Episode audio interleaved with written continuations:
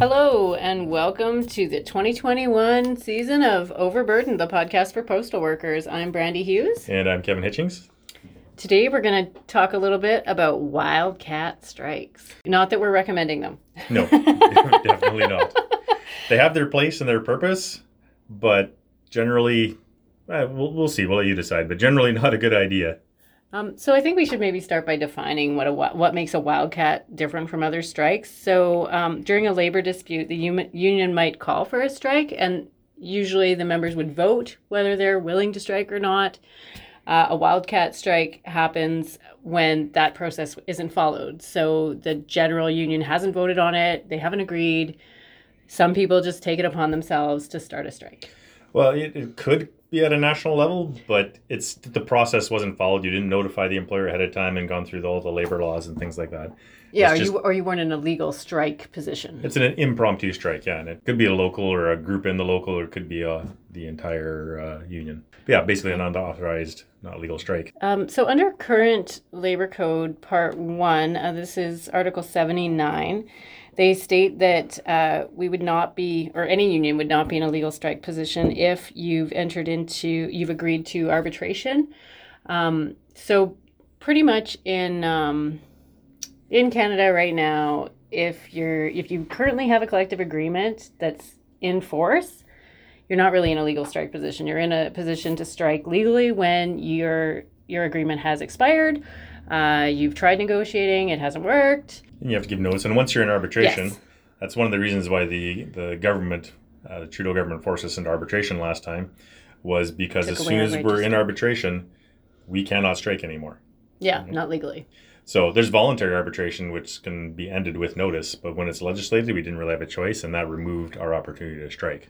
Yeah, and then they offered some really uh, hefty fines if you. Yeah, for individuals even. Yeah. Um, which was kind of a get around because, uh, what was it, 2015, the Supreme Court ruled that in a 5 2 decision that we had the fundamental right to strike under the Constitution. And this way they, you know, they, they weren't doing the exact same thing that Harper did to that caused this ruling, but they were still kind of taking a side route, you know, because we had our opportunity to strike, we, you know, didn't work or whatever. We never took it really fully, weren't allowed to and they moved into this uh, arbitration instead. So they were following the law, sort of. So I'm not sure where our challenges are on that this time. But well, was, we weren't we weren't full on striking. We were rotating. No, but we weren't rotating. We weren't striking with Harper either, right? Yeah. But this effectively removed our right to strike. But I mean, when you look at, we spoke about about this in an earlier episode last season about how it's like uh, there's labor dispute, there's a strike, and then we get legislated back. It's just it's that Repeatedly. seems to be the formula that that the Canadian government has always followed. It's like traditional now that you just legislate them back to work, and then they go back to work, and then we force them to accept some crappy deal. Right. so striking used to be the only real way to pressure the employer. Like you could go and ask for things, but if they said too bad, too bad. So withholding your labor um, was really the only way to go. And, and wildcat strikes that were impromptu were kind of the best way to do that because you could really disrupt their, their operation. Right now, we have to give notice, they can prepare for it. Um, with a wildcat strike, it could be in the moment or planned without notice, uh, short term, but you could really time it to put the employer in a spot where they would have to concede or would seriously impact their business. Um, so they can be really effective because you can time them, you can surprise them, and you can really target an area uh, and hit them where it hurts. Yeah, and in the uh, up until the 60s, like there was no real legal strike position. So pretty much the strikes were essentially of a wildcat nature, and they would they would strike or or walk off the job. Uh, they, they always called them illegal. Like in 1965, they oh, called sure. our strike illegal, but there was nothing saying we couldn't or could work, or, right. or had, to, had, had to. to work. Yeah, exactly. Yeah, but people would, would walk off the job to uh, to protest. Basically, they would protest changes to the work methods, or uh, a fellow worker being fired, or someone being mistreated, or uh, just that grievances or, or negotiations were taking too long. It's a little more risky back then too, because there were also when you wildcat any strike back then, and when you wildcat now, there's no protections. Right now, if you go on strike, they can't fire you for striking. But if it's an illegal strike, uh, they can. And often the mindset is, well, they can't fire us all. But if you look at Mm. Ronald Reagan and the air traffic controllers, they said, well, air traffic controllers are essential. It would be chaos if you fired us all. And Reagan gave them, I I can't remember how much notice they gave him, but he said, oh, everyone's back to date at this time or you're all fired. And uh, he went across the board and fired every air traffic controller in the country, It's Uh, frightening. which was a huge hit to the labor movement, really worldwide. It affected everybody. Well, who would want to get on an airplane? Yeah, I don't know how long it took them to recover, but yeah, you know, under normal strike rules, you can't do that. You have a lot more protection. You know, Mhm. when you wildcat, you don't. But uh, it hits the the employer pretty hard, um, depending on what it is. But you're also taking a huge risk in doing that. So what happened was in 1965, uh, when the postal workers shut down the country and caused uh, a lot of panic, really, I guess, through the lawmakers.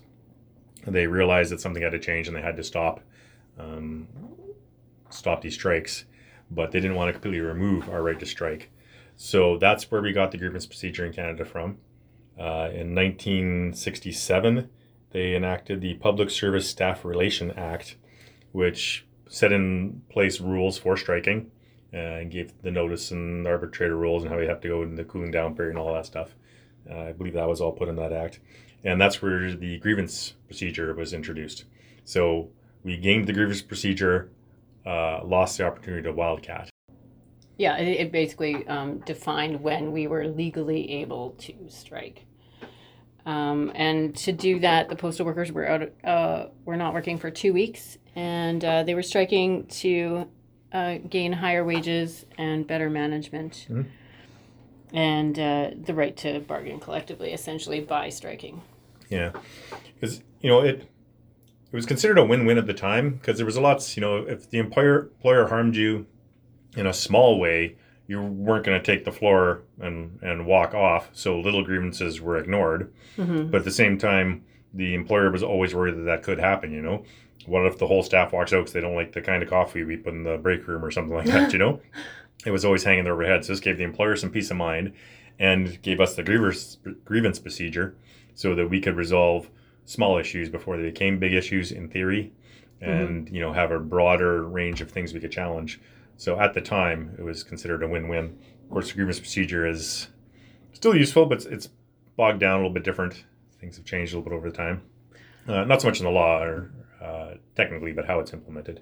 Well, not least of which because the uh, the language in the collective agreements has grown exponentially since then. So there's so many more things that are grievable offenses. Um, when you when barely anything is considered um, wrong or, or wronging the employee, it's kind of hard to grieve. You know, there were a lot of things that happened in the 60s that would be considered completely unethical or human rights violations. And because they weren't in either our collective agreement or even in um, the labor code at the time, people just dealt with them. Yeah. And until things got bad enough that people would would do one of these strikes. Yeah, so at the time when the Public Service Staff Relation Act came in, uh, it said we could grieve any federal statute, so any law, or anything in our collective agreement. And that, of course, is expanded a little bit. Uh, the, the Canadian Charter of Human Rights, which uh, I believe is enacted into law, so I think it still counts as, as a bill. But anyway, we can grieve under that, uh, human rights violations and things. Right. But any labor law and whatnot, you can grieve. There are a lot of risks to wildcatting. Um, right now, there are substantial fines. Uh, one of our locals, I think five years ago, shut down the work floor. Just, I'm not sure if it was the local leadership or just someone on the floor had everyone stop working for three hours. Uh, I believe it was, and the corporation went to uh, in industrial relations board. I believe is the one that made the ruling, and the uh, Prairie region took a massive financial hit for that in fines. Um, I'm not sure if they even got any results out of that.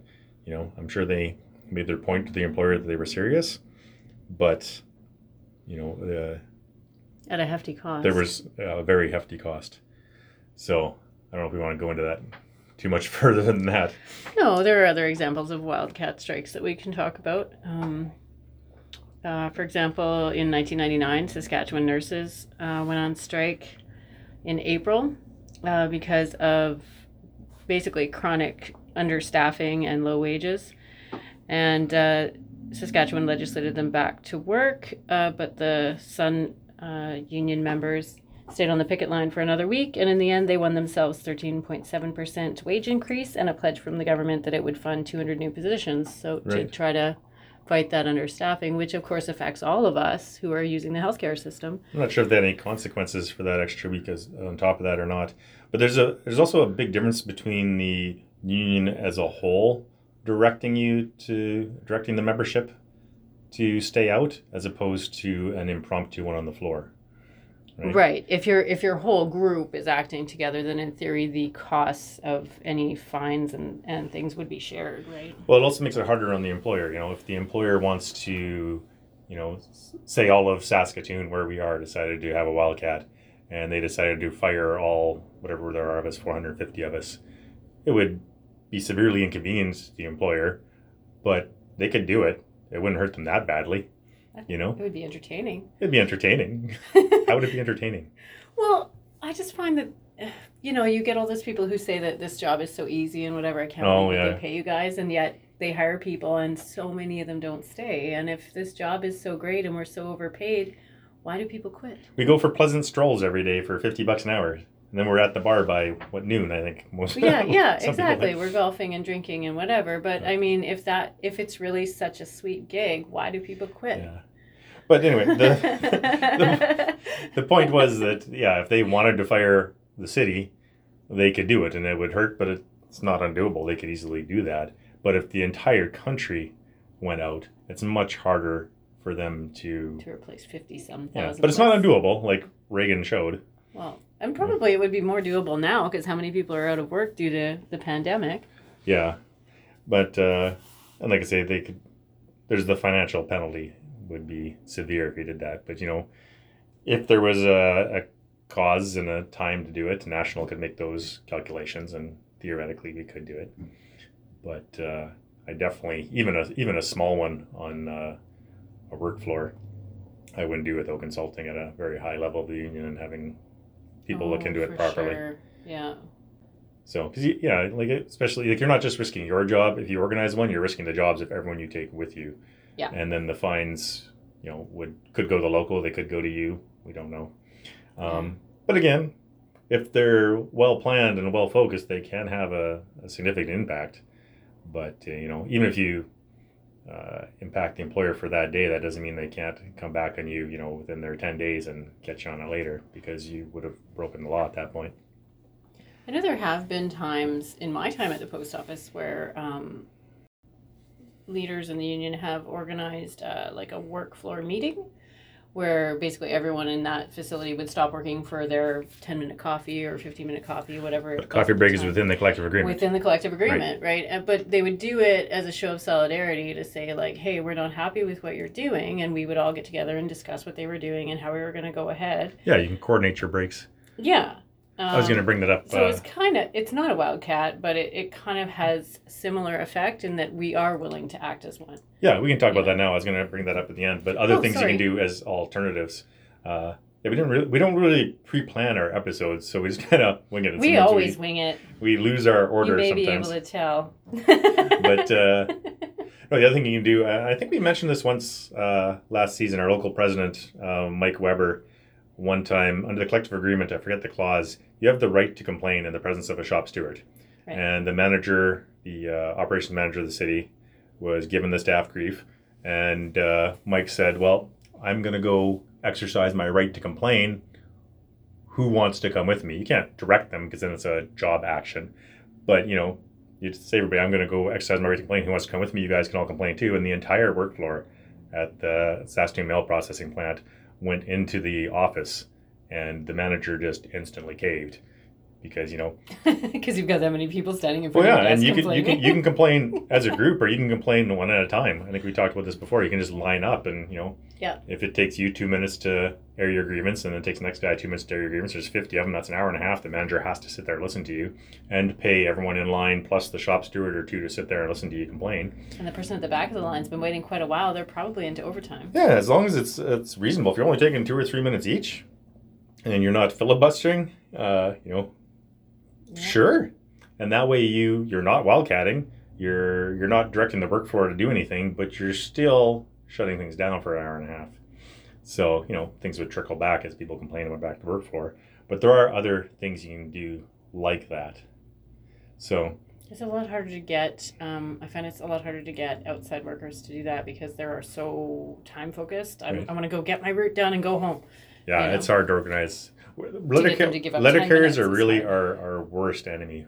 Yeah, we do. We make we make whenever they make changes that make our lives, our jobs harder to do. We make it work. We find ways to compensate. Yeah. Yeah. And sometimes much to our own detriment. Like people will hurt themselves or um, I hate that phrasing. People will get hurt because they're taking shortcuts. and um, uh, you know, like we'll just do little things to to to cut the corners just to make it fit within the eight hours. And really, what we should be doing is is making it take the full time and and putting in for the overtime. Right. One of the big gains to a Wildcat strike, though, is a massive boost in solidarity at the time. People, if you get people behind this and they rally on the floor and they feel like they're really hitting the employer, um, I've seen videos of, of usually sit-ins is what they are. Uh, people to stop working or walk out, and it's a party atmosphere and everyone's Oh, loving yeah. it, which is great. But it's uh, it's a short-term gain to say the least. You can get the same feeling of solidarity from a a, a legal picket line. Yeah. You know, like I can remember some really good times on the picket line and just you know walking around, Yeah. waving at cars. But if you're, you're six months into a new contract, you got three years to wait before you can do that again, right? yeah, But uh, but yeah, there's a there's some huge solidarity building, and I've heard it argued that that's can be worth the fines or the risk is just the solidarity. But emotions are high when you when if you Yeah. can convince people to wildcat, their emotions are high. but there's consequences of that too. Like um, we are a grassroots organization. The bottom leads, Mhm. but if you do it, you know, and other people see this and then they do it, and then the fines start to add up, you're really you're not only undermining the leadership, but you're fundamentally um, tampering with the structure of the union and the finances of the union to the point where the leadership has to ask you to stop. And then it's why is the union leadership against us? Well, they have no choice to protect us. They would have to say that. And then all of a sudden the workforce is divided, right? Because some people are like, "Hey, we're doing a great thing," and some people are saying, "Hey, we have to listen to the leadership because you know, you know they we they're trying to protect us and organize things." And you can't have two factions working opposite ways, especially when they share the resources at the top. And you know, it ends up being very, very divisive on the work floor. Like short-term gains, huge. Long-term harm can be disastrous. Oh, for You know, sure. Like you, Especially looking at the national union or the regional rather than just the local. Yeah, and you know the person that organizes uh, an action like that, or the group that organizes an action like that, um, is a hero at the time, but who's going to get blamed for it after the fact? You know, hmm if suddenly If you're it goes wrong. yeah, if you get some, you know, if you get personal fines in the thousands of dollars or dismissed because jail time. because you just didn't want to be the only person walking out, and that's the jerk that started it. Right. Yeah. So, and even if one, even if only one person really got hit with it, you know, the corporation, they're jerks. They want to divide us. They Oh, might, yeah. they might leave the person who did it on the work floor just to cause division and, And fire some nameless Yeah. schmo who was, you know, the most popular person. The one maybe. who was dragged out last Yeah. because everyone else was going. just because they're they're popular and they know people will get mad that they got they got canned or something, right? hmm So yeah, short term, definitely, like for sure. That's the big thing I hear is everyone says we should do this and it would be amazing on the work floor. Yeah, I'm 100% sure it would be.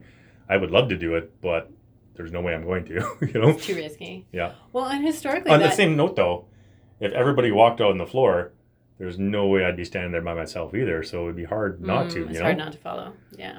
It'd so also be hard to pay the fine. But yeah, historically, this this is one of the issues with the Wildcat strike is that it wasn't decided on usually by the whole union. So you'll have your your upper union leadership not supporting this Wildcat strike because it started from the bottom up, and no one checked and said, "Hey, should we be striking?" They just said, "We should strike. Let's do it. Go." And then your leaders don't back you because they didn't know anything about it and you didn't talk to them about it and they're going well why are you striking over coffee you know Yeah. or Is it- whatever the example is you And if know the leadership backs it, that's even bigger fines the union. You could break Oh, for it. sure, You you could could break a union. break your union and yeah. then when it comes time like what union has extra funds sitting around to pay fines if you're uh, wildcatting over an issue as well, you may win that issue. You may get what you want, but you've also drained resources from the from the region or from a national. And then when strike time comes up, what do we have to fight with? Mhm. You know. So yeah, you're taking this this this win, but you're losing the whole next negotiation potentially. yeah you've lost the resources you were going to use for your next Yeah. legal strike action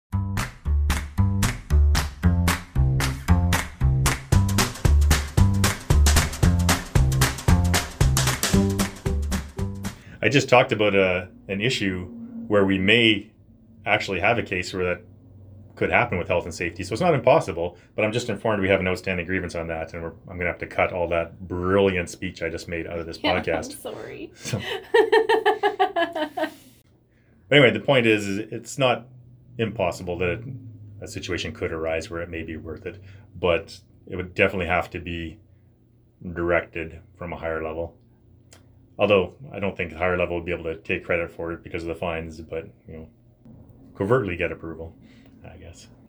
I, I, I think yeah really anybody who's considering an action like this should really be talking to their their local executive and and getting their advice and uh, they would most likely be checking with regional and national before they responded and gave you advice I would Yeah. think because it's very it's very dangerous territory We do have the grievance procedure, and that's the thing. If, if this ever went to, if they ever, if this ever went to arbitration, I imagine the arbitrator would say, first off, there's a method in place. Why didn't you use the grievance procedure?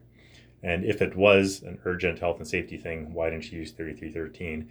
I think you should only even consider this if one or both of those has com- has failed has failed for some reason. right or is somehow not accessible to you for some reason I don't know Yeah. what that would be but um, yeah, wildcat strikes. Um, there are some positives, but I think they're all countered by greater negatives. That's I think what it comes down to. There are other other things you can get out of the this the wildcat strike though. Like most recently, um, the paramedical workers in Alberta had that uh, wildcat strike here um, in October of 2020. And so these weren't uh, weren't nurses and doctors and stuff. They were like the food service staff, the cleaners, the clerical staff in the hospitals, the maintenance workers, and uh, they walked out. Uh, it was only a one day strike. Like they walked out on Monday and they were ordered back Tuesday. And they did go back, but it did serve the purpose of showing that it's not just these higher paid workers that are um, necessary to keep the healthcare system running. Like these people are, are in traditionally lower paying jobs and they're often dismissed as not that important or not not trained or not knowledgeable. But That's kind if of a they're not there, the hospital stops working. yeah, that's kind of a unique case because what's going on in Alberta is Jason Kenney and the United Conservative Party basically wanted to privatize all these services, the food services, The the, cleaning, everything in the healthcare system, and nobody was guaranteed a job, so they were all going to lose their jobs anyway. And uh, there's a lot of conflicting information. They said no one was going to lose their jobs, but then said they would. And then you know, if you did get hired by these private companies that had in place to to replace the current services, you'd be at a much lower wage. So these guys really had not a lot to lose anyway. Well, yeah, and they were being threatened that their work was going to be outsourced Yeah. to these other companies, and so, So like even if they kept their job, a much union- lower rate. Yeah. Yeah. but then they'd have less hours, and there'd be less less new employees coming into the union, and, And they'd stuff. be ununionized jobs anyway, essentially eliminated. Why wouldn't you wildcat last minute? yeah. You know, and I think uh, they kind of made their point. You know, Well, I think at least in the public opinion, they certainly did because I mean, how many how many memes have you seen in the last six months about how all of these all these people that were considered not that important turns out those are the truly essential workers whereby if they don't work the world stops functioning right? The rest of us can't get our and i mean not just this union but i mean other other places that aren't unionized like grocery store workers and stuff like we all need to eat. So and it's it's unfortunate that they don't have an organized group to to protect their rights and to help them to fight for better treatment. just occurred to me that if we had not been legislated back, there's a good chance we could still be in the work dispute now because the corporation has no interest in negotiating. And Mhm. can you imagine how crucial we would suddenly appear to the public if at the beginning of COVID, online shopping was shut down because Because the we were government- striking. yeah, because the corporation refused to negotiate with us. All these people ordering masks and, and sanitizer and whatever online because they couldn't get it locally because of all the transportation issues. And then, like, if we weren't there, yeah. Yeah, we would have kept things flowing, of course, because of rotating strikes and whatnot. But uh, yeah, we would have been in a pretty strong position. Well, and how many complaints have you heard lately about um, service delays on on um, Canada Post products? And it's like, well, yeah, but we're doing the best we can in in a pandemic, right? Yeah. And that's not even us trying to disrupt. That's us trying to do the best we can. One of the many reasons why we always want a negotiated settlement. You know, as soon as it's an arbitration, you can't leverage the situations anymore of what's going on. You're just at the whim of the arbitrator, which may or may not be in your favor. It's kind of coin toss in a lot of cases. Okay. Do you have anything else for Wildcat Strikes? Nope. So that's that's what we have to say on Wildcat Strikes for now. Um, while cougars are sexy, try not to get carried away and do anything too crazy. Have a great week. not good. I don't know.